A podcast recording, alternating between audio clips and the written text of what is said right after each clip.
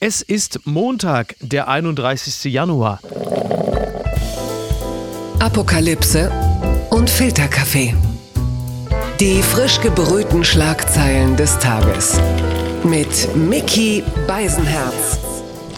Einen wunderschönen Montagmorgen und herzlich willkommen zu Apokalypse und Filterkaffee, das News Omelette. Und auch heute blicken wir ein wenig auf die Schlagzeilen und Meldungen dieses Tages. Was ist wichtig? Was ist von Gesprächswert? Worüber lohnt es sich zu reden?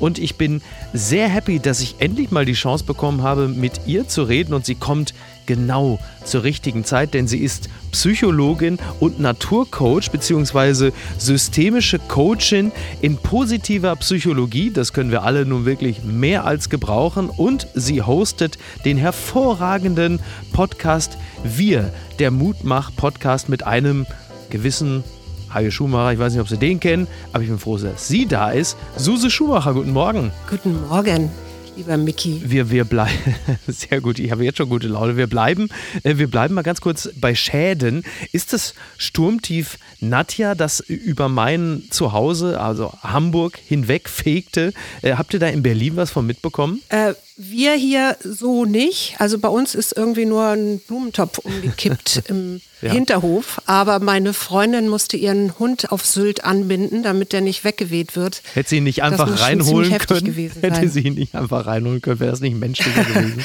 ja, aber in Sylt ist es ja doch äh, gang und gäbe, dass man am Strand spazieren geht. Und was macht man, wenn der Sturm sehr doll ist und der Hund sehr klein? Ja. Dann kannst du ihn entweder hinter dir herziehen, so oben, und er fliegt so leicht weg weg. Und dieser Hund liebt auch noch Wellen und Sturm und solche Sachen.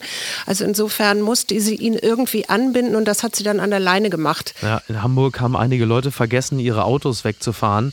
Die äh, standen dann unter Wasser. Äh, die SUVs können es natürlich ab, aber die rote Chino auf der Rückbank, die ist natürlich, die ist natürlich hin. Das, das, ist völlig klar. Wir kommen äh, zu ihm hier.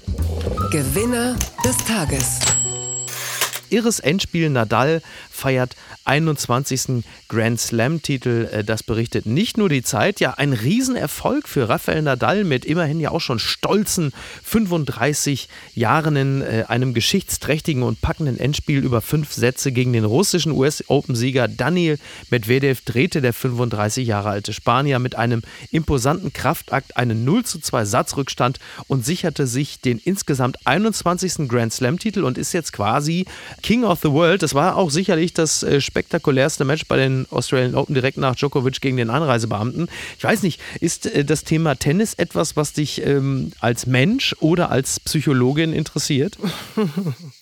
Also Boris Becker und Steffi Graf habe ich mir durchaus noch angeguckt. Äh, aber okay. mein einziger wahrer, wirklich Tennistitel, den wir hier in der Familie auch haben, ja. ist die Vereinsmeisterschaft von meinem Sohn hier beim TC Grunewald.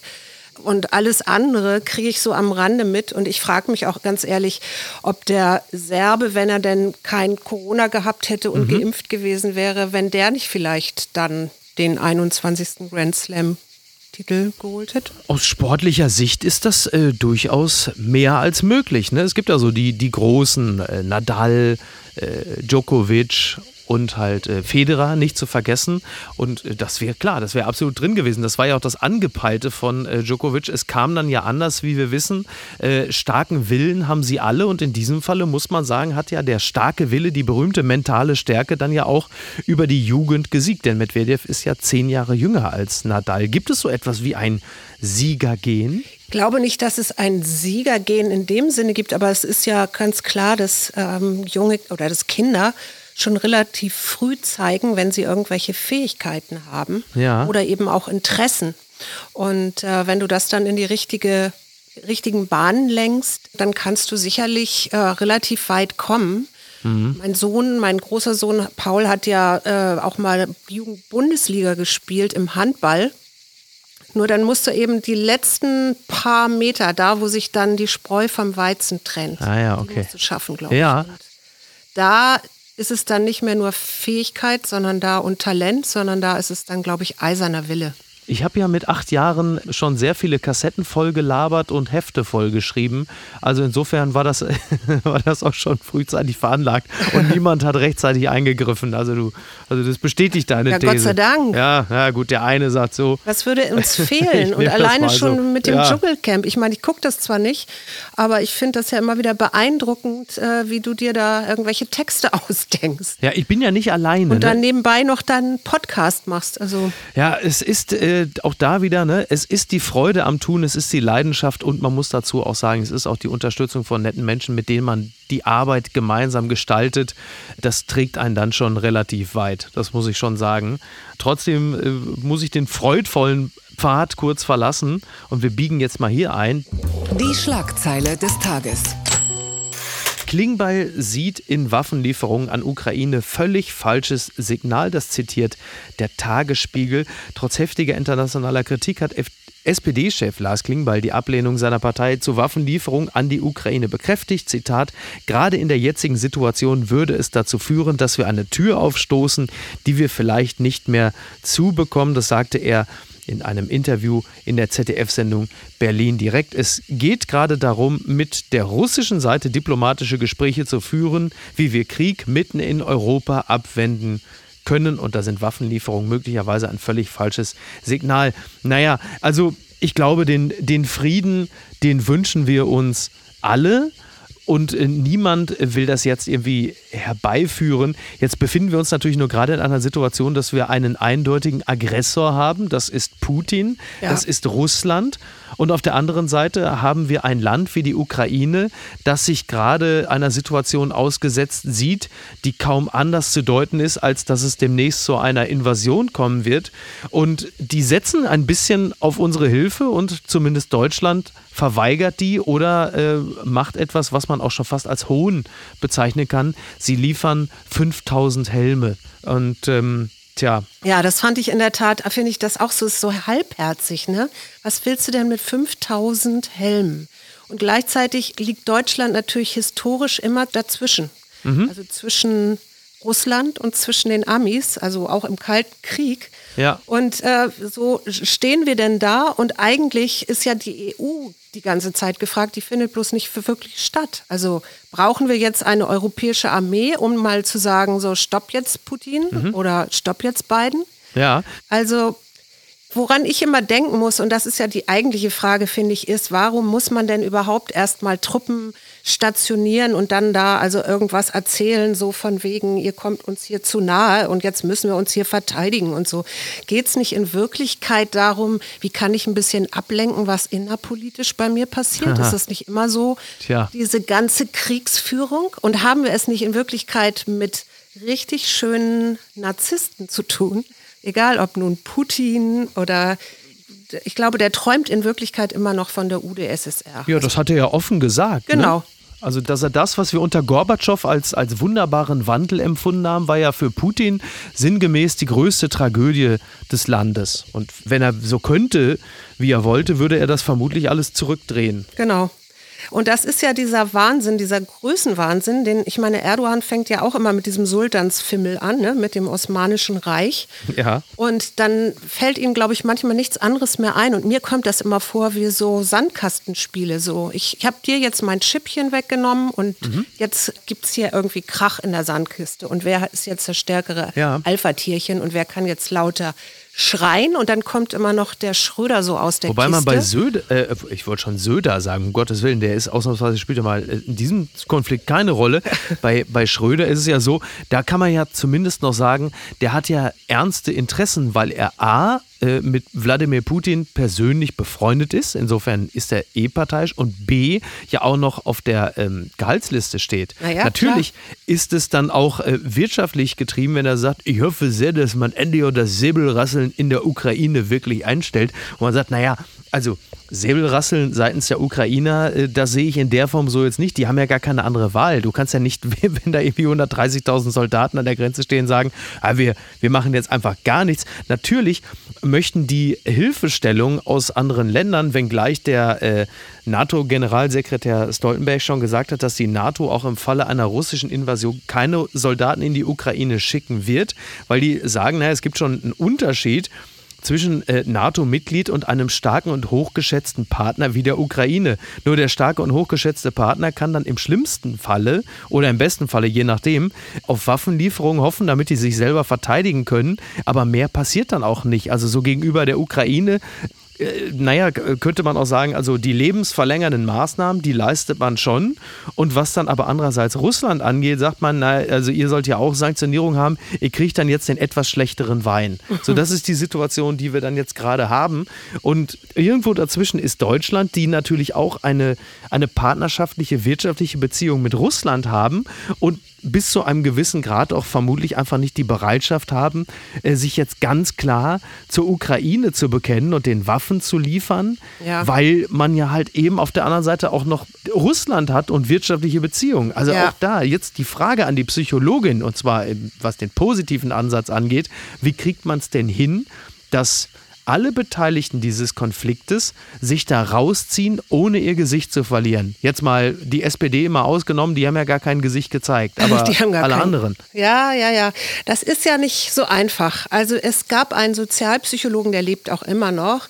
Kehlman heißt er und der hat sich sehr lange beschäftigt mit dem Nahostkonflikt und zwar Palästinenser, Israelis mhm. und hat unter Arafat und äh, Rabin versucht, da Friedensgespräche interne zu schaffen, indem er versucht hat, Menschen, die für ihre äh, Peer Groups entscheidend sind, ja. Entscheidungsträger, ja.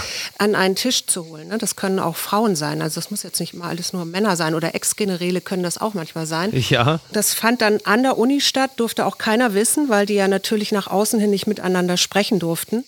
Und dann hat er so einen riesen Tisch gebaut, wo die sich zwar gesehen haben, aber nicht so direkt aufeinander losgehen konnten. Und das ging so über eine Woche, wurde auch moderiert. Und am Ende gab es immer großes Essen. Da wurde dann also groß aufgetischt mit allen möglichen Speisen und dann wurde auch getanzt.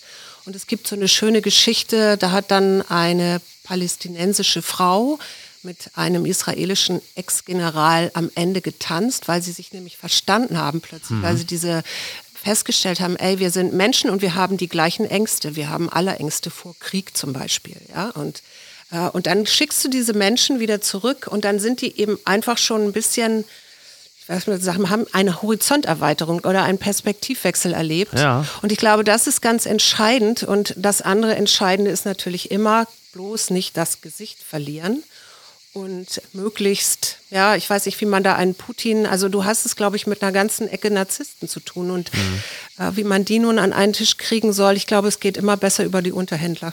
Die gute Nachricht des Tages. Studie, Corona-Infektion und Impfung sorgen für, ich zitiere, Superimmunität. Das Redaktionsnetzwerk Deutschland lässt uns jubeln. Wer geimpft ist und sich trotzdem mit dem Coronavirus infiziert, entwickelt eine Superimmunität. Das ist das Ergebnis einer Studie von US-Forschenden der Oregon Health and Science University.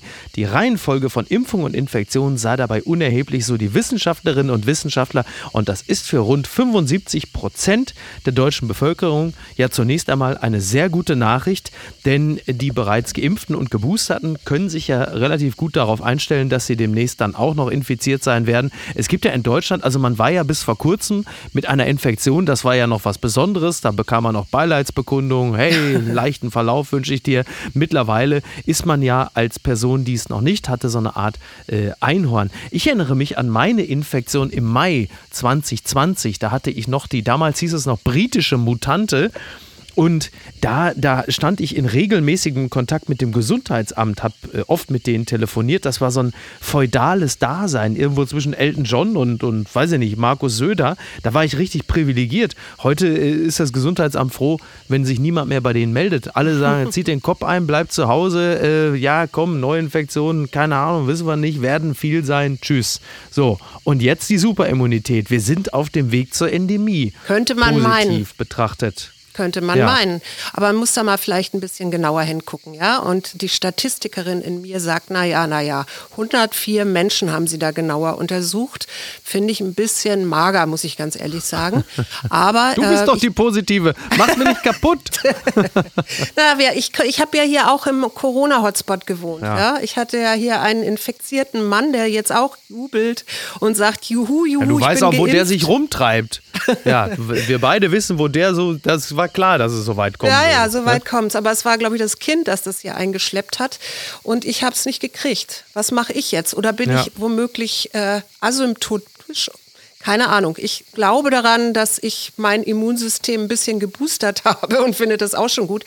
Aber am Ende des Tages, seien wir doch mal ehrlich, wird es darauf hinauslaufen, dass wir jedes Jahr unsere kleine Corona-Impfung einholen, damit wir das Ganze nicht so hässlich kriegen, wie ja, kommen kann. Wenn es denn so kommt, ne? also ich weiß ja nicht, irgendwie gibt es ja nun auch äh, Fachleute, um Gottes Willen, ich will jetzt nicht äh, in den Joe Rogan-Pfad äh, einkehren, die ja sagen, irgendwann hast du das Immunsystem quasi so angezündet, dass es von selbst auf das Virus reagiert und du musst eben nicht immer wieder nachimpfen, aber dazu muss natürlich erstmal das Ding ordentlich kurzgeschlossen werden, der Körper, ja. dass er weiß, ah, also so drei Impfungen sollte man schon mal haben. Ich bin mir da nicht so sicher, weil wenn ich mir Grippe angucke und letztendlich ist es ja eine Hals-Nasen. Hast ähm, du Corona gerade mit einer Grippe verglichen? Komma.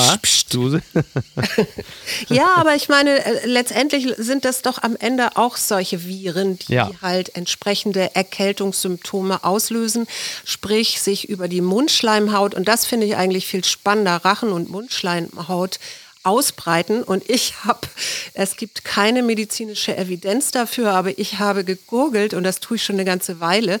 Und ich behaupte. Gegurgelt oder gegoogelt? Gegurgelt. Zahnhygiene. Und ich behaupte, das hat mich auch unter anderem davor hier vor meinem Omikron ah. verschont und im Übrigen ja. auch im letzten Jahr vor so mancher Erkältungskrankheit. Interessant, weil das ein Tipp war, den äh, Niki Hassania, liebe Grüße, I love you. Liebe Grüße, ja. Äh, die, die sollte ich dir übrigens auch unbekannterweise bestellen. Das haben wir jetzt äh, hiermit getan. Die hatte das mit dem Gurgeln, mit der Spülung, hatte sie mir schon ganz früh in Corona-Zeiten äh, schon mitgeteilt. Und ich glaube sogar, dass das ein Tipp war, den Niki wiederum von Joe Rogan hatte, den sie nämlich regelmäßig hört. Also da schließt sich der Kreis. Ah. Also es ist nicht offensichtlich nicht alles falsch, was da äh, gemeldet wird in Sachen Corona. Nee, nee. Ne? Sei an dieser Stelle auch mal angemerkt. Nee, es gibt sogar äh, eine Studie, die veröffentlicht worden ist auf äh, by Nature. Also so ganz unwahrscheinlich ist das alles gar nicht. Also insofern, ja. man, es muss ja auch nicht immer alles schlecht sein, ja. Und ja. Ähm, Hajo hat dann auch irgendwann angefangen zu gurgeln, als er es dann hatte. Also es war vielleicht ein bisschen spät, aber ja, er lernt. Sag mal, hast du es mitbekommen mit den äh, Truckern? In Kanada diesen Freedom-Konvoi haben. Trucker protestieren gegen Corona-Impfpflicht. Das wird der Berliner Zeitung entnommen. Es sind ungeimpfte kanadische Lkw-Fahrer und die müssen derzeit bei Rückkehr aus den USA in eine 14-tägige Quarantäne.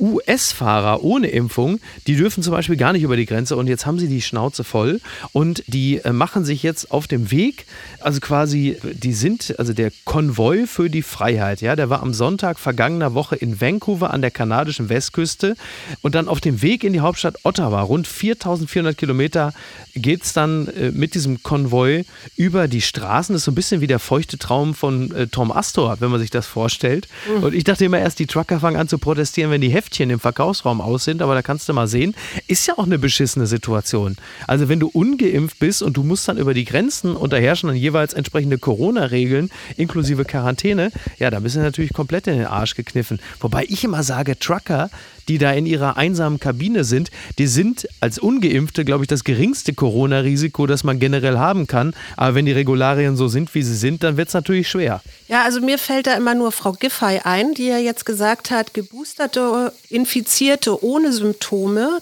für systemrelevante Berufe, ah. dadurch, dass wir hier ja so einen hohen Krankenstand gerade kriegen. Ich glaube, alleine 1200 Polizisten, die äh, gerade in Quarantäne sind wegen Omikron, die sollten doch arbeiten gehen können. Also ich finde, äh, da verstehe ich die Tracker dann gar nicht mal mehr, sondern ich meine, warum sollen die nicht arbeiten, wenn sie in ihrer Kombüse da bleiben? Nee, Kombüse, Kom in so, ihrer Kabine. Kajüte. In ihrer Kajüte. Ja, Kajüte. Du, wenn der nebenbei auf dem Beifahrersitz äh, noch ein Fondue macht oder einen Raclette-Grill anmacht, dann ist auch eine Art Kombüse. Ist also insofern jetzt äh, auch nicht. Äh, auch Haben die da eigentlich verkehrt. auch eine Toilette drin? Also ich habe mich nee, jetzt gerade gefragt, wie das so mit der Hygiene ist, aber nicht. Ne? Eine leere Fanta-Pulle, wenn du das meinst. Nee, ja. die müssen schon irgendwo mal raus, ne? Ja, das ist ja eh, also einer der härtesten Jobs überhaupt. Also die Leute sind auch nicht äh, zu beneiden um das, was sie da machen. Ganz weit vorne. Parteitag in Berlin. Grüne wählen Ricarda Lang und Omid Nuripur zu neuen Parteichefs.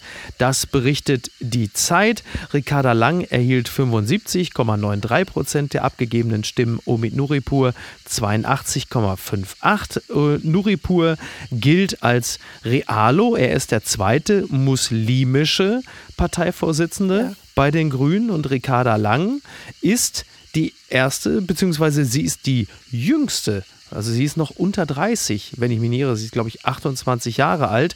Und sie hat eine Rede gehalten und das fand ich, äh, also ich fand es bemerkenswert. Zum einen, weil sie die Rede aus dem WG Zimmer gehalten hat, Corona-bedingt. Und ich fand es bemerkenswert, weil sie in ihrer Rede auf ihre Körperlichkeit angespielt hat, weil äh, es ist bekannt, dass sie äh, ein bisschen übergewichtig ist und dass das zum Thema gemacht wurde, auch von ihr selbst. Das ist natürlich zum einen die Flucht nach vorne, weil sie es im Laufe der Jahre natürlich gewohnt ist, äh, sich zu ihrem Gewicht rechtfertigen zu müssen. Mhm. Aber ich fand es auch schade. Also ich dachte so, ach Mann, ey, das, also warum ist das, warum ist das ein Thema? Wieso muss man das thematisieren? Aber sie selber weiß natürlich am besten, warum das so ist, weil es halt einfach andauernd passiert, dass man darüber spricht und schreibt und wenn man sich die Kommentare im Internet anguckt, was ich nicht empfehlen möchte, sondern ich finde, solche Arschlöcher sollte man ignorieren, dann stellt man fest, dass es auch eine Art Lebensthema ist. Ja, auf jeden Fall. Und ich finde das irgendwie ganz, ganz gruselig. Ich meine, das erleben ja viele Leute, die öffentlich sind, ja, was Anfeindungen angeht. Und ich finde es dann aber auch wieder gut, weil sie hat ja auch gesagt, ich weiß nicht, ob sie das jetzt bei ihrer Antrittsrede gesagt hat oder so, aber ich, äh, sie hat ja auch mal gesagt, meine Resignation bekommt ihr nicht, aber dafür unseren, unser aller Widerstand. Mhm. Das finde ich irgendwie ganz gut. Und die ist ja, ich finde die ja ganz spannend. Also ich, ja. ich habe auch tatsächlich neulich mal neben ihr gestanden auf einer Party, da waren lauter so junge Menschen wie sie. Und ja. die ist so ganz patent, finde ich. Also patent? Ich, äh, ja. Also, was ist denn patent? Jetzt in dem Sinne. Nee, also du hast so nie real. älter geklungen als in diesem Moment, Suse. Patent. real, okay. Ja, also die, äh, man denkt ja immer, jetzt ist sie da Body Positive und Bi und mhm. Feministin und so weiter. Aber eigentlich redet sie die ganze Zeit über soziale Gerechtigkeit und ist ja auch ja. als Kind einer alleinerziehenden Sozialarbeiterin damit immer wieder konfrontiert gewesen, auch in ihrer mhm. Kindheit. Ja. Und spricht äh, von der Finanzierung von Frauenhäusern und was ich ganz spannend fand, dass eben auch die Entlohnung äh, im Gesundheitssystem von vorwiegend weiblicher Arbeit, ja. die wir aber ja alle brauchen, in keinem Verhältnis steht, wie die Gesellschaft eben darauf angewiesen ist. Ne?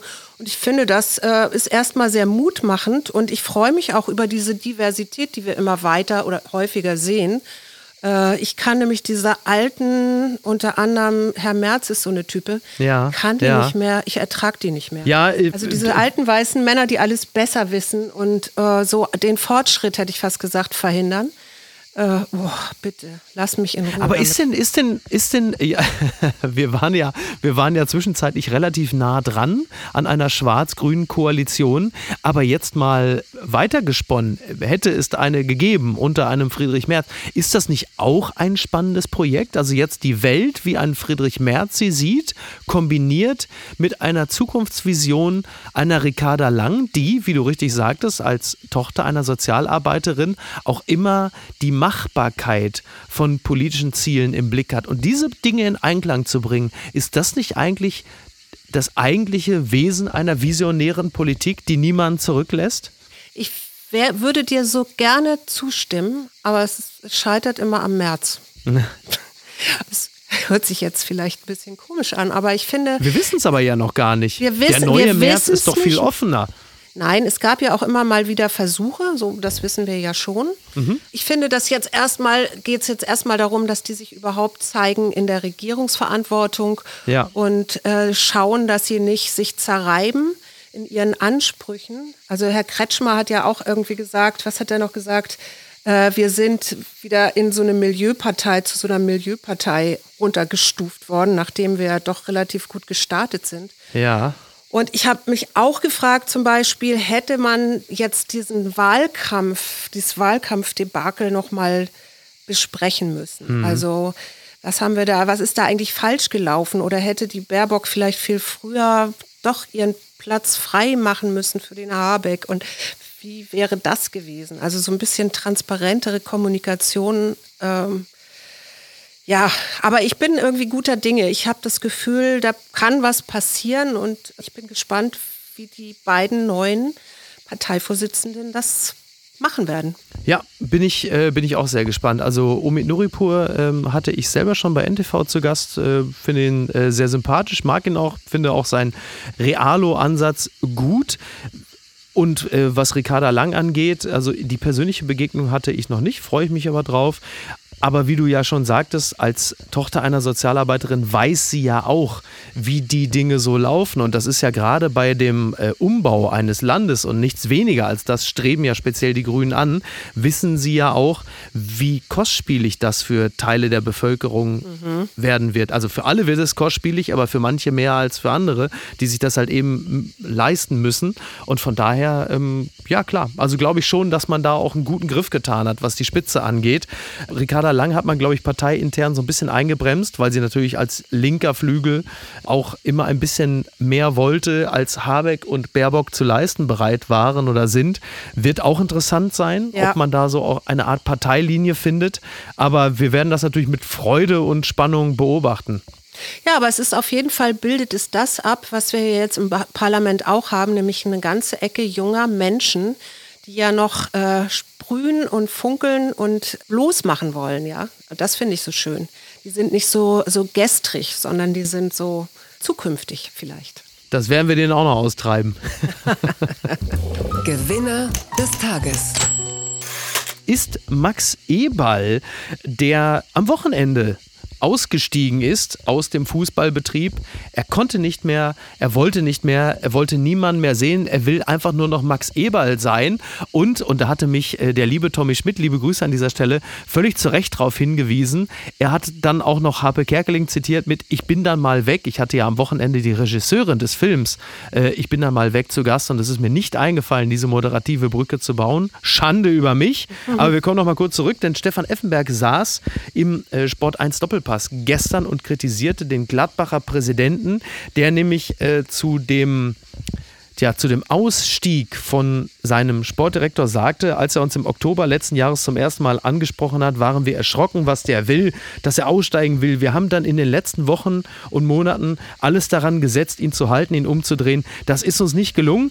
Diese Worte seitens des Präsidenten hat Stefan Effenberg kritisiert, weil er nicht verstanden hat, wie man so eine Äußerung überhaupt äh, über die Lippen bringen kann. Und ich glaube, sind wir uns einig, äh, dass wir alle das mit einem gewissen Unverständnis quittieren akzeptieren, dass der Präsident wiederum so wenig Verständnis dafür hat, wenn sein Spitzenmann einfach nicht mehr kann. Ja, oder? Ja. Ich, ich meine, alleine diese, diese Aussage, wir haben es nicht geschafft, ihn umzudrehen, bitte. Mhm. Also, erstens muss ich mal sagen, gute ab, Stefan Effenberger. Ich habe dich immer anders. Hätte ich gar nicht von ihm gedacht. Nee, eben. Ich habe den immer anders. Ich hätte auch nicht gedacht, dass der so empathisch ist auf einmal. Mhm. Ja. Aber ich fand, ich fand das also von dem Rolf Königs auch schwierig, also nicht nur schwierig, also auch wirklich gruselig. Mhm. Der hat ja auch unter anderem gesagt, wir haben das respektiert, nicht akzeptiert. Ja. Bitte? Okay. Ja. Wenn da jemand, da ist jemand, der ist nachweislich angeschlagen. Das hat man auf der Pressekonferenz ja auch gesehen. Mhm. Der macht da was sehr, sehr Mutiges, weil er sehr authentisch ist und weil er sagt, ich kann nicht mehr und ich möchte wieder Spaß haben und ich will wieder Max Eberl sein. Und dann kommt so ein, so ein, Satz wie, wir haben das respektiert, aber nicht akzeptiert, bitte. Also mhm. so, ja, ja. aber das ist vielleicht, das zeigt eben halt auch die letzte Männerbastion oder weiß ich nicht, vielleicht ist es beim Tennis genau dasselbe. So harte Kerle kommen in den Garten oder sowas. Ja, ja, ja. Königs ist 80, ne? Ich weiß. Ja. Ich, ich, erinnere nur an Per Mertesacker, mhm. der ja auch über diesen Druck gesprochen ja. hat und dass er immer kotzen musste vor den Spielen und so. Und ich finde, das ist ein Thema.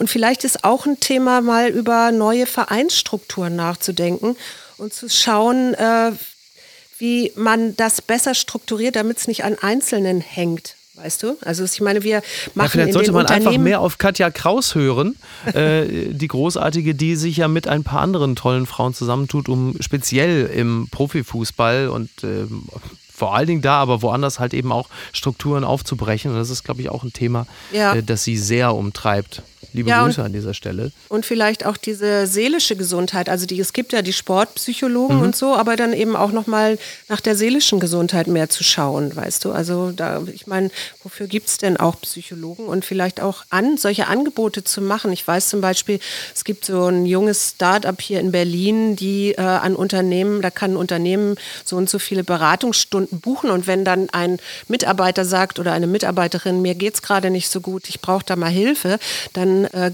gibt es dann Psychologen, die man dann per Zoom eben auch treffen kann. Und ja. wenn es stärker wird, dann äh, kann man das eben halt auch weitergeben an, in eine Therapie oder so. Ne? Aber solche Angebote irgendwie, glaube ich, muss es geben, weil der Druck halt einfach auch so riesig ist. Und ich sage nur Chapeau, lieber Max Eberl, und dass du glücklich seist und wirst. Gut, dass du das gemacht hast. Sowas kann man sich nicht ausdenken. Die Hamburger Morgenpost ist stolz, denn es gibt etwas völlig anderes über äh, den ehemaligen Hamburger Bürgermeister und jetzigen Bundeskanzler zu vermelden. Er war der Einzige im Anzug, hing Olaf Scholz in Altonas Shisha-Bars ab. Diese Frage stellt man sich seitdem äh, der Dschungelcamp-Kandidat Philipp Pavlovic über Olaf Scholz Dinge erzählt hat, die wir bislang noch nicht wussten. Und zwar sagte Philipp Pavlovic, äh, Olaf Scholz kommt aus der Ecke Altona. Ich bin auch äh, in St. Pauli Altona aufgewachsen. Man hat äh, den Kollegen ab und, ab und zu mal gesehen. Der geht ja auch ab und zu in Shisha-Café. Das hat er im Dschungeltelefon erzählt und sagt auch, der ist ja mal krass aufgefallen. Der war halt der Einzige immer mit Anzug und Krawatte. So, und ähm, jetzt wissen wir zumindest, wo Olaf Scholz die ganze Zeit steckt ne, Phantomas Scholz. Und wir haben immer gedacht, er wäre nicht in der Lage, Dampf abzulassen und stellen jetzt plötzlich fest, aha, ich meine, Scholz in der Shisha-Bar, das kommt mittlerweile vielen Leuten äh, deutlich normaler vor als Scholz im Kanzleramt. Ne? Da ist er ja eigentlich so deplatziert wie Friedrich Merz auf einer Lesung von Margarete Stokowski, aber wir müssen ja Philipp Pavlovic erstmal glauben. So, Olaf Scholz, dieser Mann, der jetzt so in der Kritik steht und auch mit durch seine Nicht-Performance dafür sorgt, dass die SPD ins Umfragetief rauscht. Ich zitiere T-Online. Ist dieser Mann eine Mogelpackung oder sind wir jetzt eigentlich alle enttäuscht, weil wir jemanden gewählt haben, der doch nichts anderes macht als das, was er uns die ganze Zeit vorgelebt hat? Wer ist denn eigentlich schuld an dieser etwas gestörten Beziehung zwischen Bevölkerung und Bundeskanzler? Klammer auf, das ist er ja wirklich. Ja, ich weiß nicht. Also erstmal muss ich mal sagen, das ist ja eine Top-News und ich bin wirklich ja. irritiert, dass Lars Haider, mhm. der ja gerade ein Buch über Scholz geschrieben hat, ja. Der Weg der Macht oder zur Macht, das Porträt, ja. äh, nicht diese News hatte. Und ich stimmt. frage mich, ob die nächste Folge dann Table Dance ist, im Alto, als Altona Dreamboy oder so. Oh Gott. Ich habe auf jeden Fall schallend gelacht, als ich das gelesen habe. Er ist fit. Oder? Ja, ja. Äh, ich, ich wusste auch gar nicht, dass er raucht. Also ich dachte eigentlich, äh, aber naja, gut, okay. Aber äh, gehen wir mal zurück. Ich weiß nicht genau, ich kenne Herrn Scholz ja nicht persönlich und so. Mhm. Ich habe mal irgendwo von, von Lars Haider gehört, er ist sehr schüchtern. Und äh, wie gehen schüchterne Menschen rum? Ich meine, einerseits hat er unglaublich viele Jobs schon gemacht, muss man mal sagen. Ja. Und da war er ja nun auch nicht besonders auffällig. Also vielleicht ist er, ist das einfach auch so seine Wesensart. Mir fehlt auch ein bisschen der Schmackes jetzt in der Corona-Politik. Den kann ich nicht so richtig mhm. erkennen. Da gehe ich voll mit. Ja. Aber, ähm, Oder Außenpolitik. Ja, das stimmt. Völlig bin ich auch bei dir. Ich, ich glaube, wir haben hier große Erwartungen und sagen so, jetzt mal Butter bei die Fische und mal liefern hier.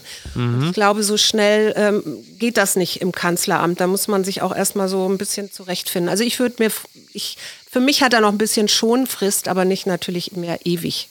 Was ist denn da schiefgelaufen? Associated Press meldet, he won a trip to space, then he gave it away to a friend, Cape Canaveral, Florida. He told his family and a few friends. He dropped hints to a couple of colleagues, so hardly anyone knew that the airline pilot could have, should have been on board when SpaceX launched its first tourist into orbit last year. Kyle Hipchen oder Hipken heißt der Mann, der ist äh, bei einer Art Lotterie dabei gewesen und da ging es um den SpaceX-Flug, den legendären ins All. Und er hat bei dieser Lotterie Lotterie gewonnen und stellte dann eigentlich überglücklich über dieses Ticket fest, dass er zu schwer ist für den Flug ins All. Und das ist natürlich relativ bitter, weil der Mann ist selber äh, in der Luftfahrt tätig, wenn auch kein Astronaut, sondern bei Delta Airlines, aber trotzdem. Und dann hieß es aber irgendwann, du bist äh, zu schwer. denn die Grenze ähm, waren 250 Pfund umgerechnet 113 Kilo. Er ist aber dummerweise 150 Kilo schwer. Und so hat er dieses Ticket abgegeben an seinen besten Freund, der ihn dann während des Take-Offs dann mit dem iPhone, glaube ich, so, so, so FaceTime-mäßig noch anrief und sagte, ich äh, danke dir, ich bin dir so dankbar, aber tja, hm das war die Chance seines Lebens. Ist ja. es nicht rührend? Aber er ist ja immerhin danach noch in diesen schwer, er durfte ja bei dem Schwerelosigkeitsflug mal mitfliegen. Ja. Auch wenn er vielleicht der größte Verlierer war, aber oder ist oder so. Aber ich weiß gar nicht, ich finde, der, das ist ja auch eine wunderschöne Geschichte, oder? Da hat jemand ja. einen Lebenstraum, den kann er nicht. Oder er hätte, glaube ich, in einer, er hätte ein halbes Jahr gebraucht, um da die, die entsprechenden Kilos abzuwerfen. Also ich glaube, er ist selber 1,80 und ja wiegt, ach, was weiß ich, ein paar 40 Kilo zu viel ja, oder ja. so. Ja, Aber das wollte er dann eben auch nicht. Also ich meine, es ist ja auch okay, der sagt ja letztendlich auch, ich will so bleiben, wie ich bin, oder? Also ich fand es jetzt auch gar nicht so schlimm. Dafür hat er dann jetzt auch wirklich seinen besten Freund der ist ihm sein Leben lang dankbar. Also ich meine, was will man denn mehr? Gucken mal, wer da spricht. Es ist ich und zwar in eigener Sache, nachdem ich letzte Woche in dem Schmuddel-Podcast Baywatch Berlin äh, der Faulheit bezichtigt wurde. Nur, ich bin jetzt quasi Infaulenzer für äh, die Leute in Berlin, weil ich bei diversen Produktionen, bei denen ich unter anderem mit Klaas Häufer Umlauf und Thomas Schmidt, Jakob Lund dabei war, ab und zu mal ein kleines Nickerchen in den Pausen gemacht habe, werde ich jetzt im Internet äh, gedisst, muss man sagen. Ich werde da Was? durch den Kakao gezogen, weil ich, weil ich mehr Zeit in der Horizontalen verbracht habe als so manche äh, ne, bei, also die bei RTL, bei Temptation, aber das spielt jetzt auch keine Rolle. Das, also bitte, du musst jetzt meine Ehre retten. Ja, das, das Nickerchen das als solches. Und der Mensch, der gut, ich kann überall schlafen. Suse, jetzt hilf mir doch mal. Was sagt ja. das denn über mich aus, dass ich immer ein Nickerchen machen kann? Du bist ein guter Japaner, würde ich sagen. okay. Nee, also eigentlich, eigentlich würde ich das manch einem Putin und so auch wünschen, so ein Nickerchen, weil das ist ja eigentlich etwas richtig Gutes. Ja. Und in Japan heißt das ja Inemuri. Mhm. Und dadurch, dass die ja sowieso nicht so viel Platz dort haben, weil wir denken natürlich immer bei ja. Nickerchen an Schlafzimmer oder sowas. Mhm. Ne? Das ja, ja. So. Aber in Japan haben haben sie ja diese Multifunktionsräume und als Platzmangel ja. äh, schlafen sie dann eben auch mal kurz drei Stationen in der U-Bahn. Genau. Und tatsächlich ist es ja so, dass man dort in Japan sagt man, hey, da hat jemand richtig hart gearbeitet oder richtig hart gelernt ja. und deswegen macht er jetzt da sein, sein Schnäpperchen, hätte ich fast gesagt, sein so. Nickerchen. Und ja, und weil ich so hart arbeite, da kommen die anderen ja gar nicht an den Punkt, weil die natürlich niemals diese Leistungsgrenze erreichen. Eben. So. Genau. Und dann passiert ja noch was ganz Tolles, weil du da nämlich Alphawellen erzeugst. Das ist so kurz vor dem Einschlafen so ein entspannter Bewusstseinszustand und der fördert nämlich die Konzentration, aber eben auch die Entspannung. Also kann man sagen, deine Kreativität, das ist das Schlauste, was du tun kannst. Da ist deine Quelle, da, da kommt ja. es dann, sprudelt es dann hinterher wieder raus. Ja. Also hör, lies diese Kommentare nicht, weil sie lohnen nicht, sie haben keine Ahnung. Ja, ist völlig klar, dass ich ich Alpha-Wellen äh, aussende und empfange, das ist für solche Omega-Männchen wie die natürlich auch überall, sind ja quasi also unerreichbare, naja. Das gibt's doch gar nicht. Michael Degen, der großartige Schauspieler, eine äh, deutsche äh, Fernseh- und Theaterlegende und Buchautor, wird heute tatsächlich 90 Jahre alt. Das ist äh, unfassbar. Und eine Person, ohne die ich nicht da wäre, wo ich bin, nämlich streng genommen, äh, also überhaupt nicht auf der Erde. Und deswegen sage ich jetzt Happy Birthday to you, Happy Birthday to you, Happy Birthday, liebe Mama, Happy Birthday to you alles Liebe und Gute, liebe Mama. Fünf und, nein, nee, sagen wir jetzt nicht. Also. Ganz jung. Ganz, das ist wirklich eine sehr junge Frau, muss man, muss man sagen. Ne? Also, dickes Küsschen, liebe Mama, hab dich sehr lieb. Ich rufe dich nachher nochmal an, aber nicht um diese Uhrzeit. Ich weiß, dass sie es jetzt hört. Ja. Also gehe ich von ich, aus. Von die erste Folge, die sie nicht hört. Von mir auch einen ganz herzlichen Glückwunsch und äh, Gesundheit und Munterkeit und überhaupt. Aber das ist ja bei diesem Sohn auch nicht weiter schwierig. ja, er ruft nur so selten an. Die Beschwerde kriegt man immer. Das ist, äh, ja, das, das ist berechtigt. Aber ich sehe sie die Tage. Sobald ich aus Südafrika zurück bin, dessen Klima man hier nochmal hören kann. Sekunde. Die Leute glauben immer, es sei eingespielt, aber es ist wirklich echt. Suse, ich bedanke mich ganz herzlich. Das hat mir sehr viel Spaß gemacht. Würde mich sehr freuen, wenn du äh, demnächst mal wieder bei uns zu Gast wärst.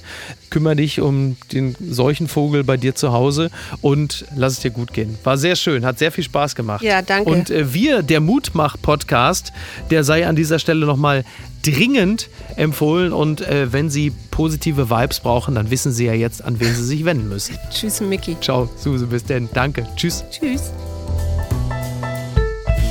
Apokalypse und Filtercafé ist eine Studio Bummens Produktion mit freundlicher Unterstützung der Florida Entertainment. Redaktion Niki Hassania. Executive Producer Tobias Baukhage. Produktion Hanna Marahiel. Ton und Schnitt Niki Fränking. Neue Episoden gibt es immer montags, mittwochs, freitags und samstags. Überall, wo es Podcasts gibt. Stimme der Vernunft und unerreicht gute Sprecherin der Rubriken Bettina Rust.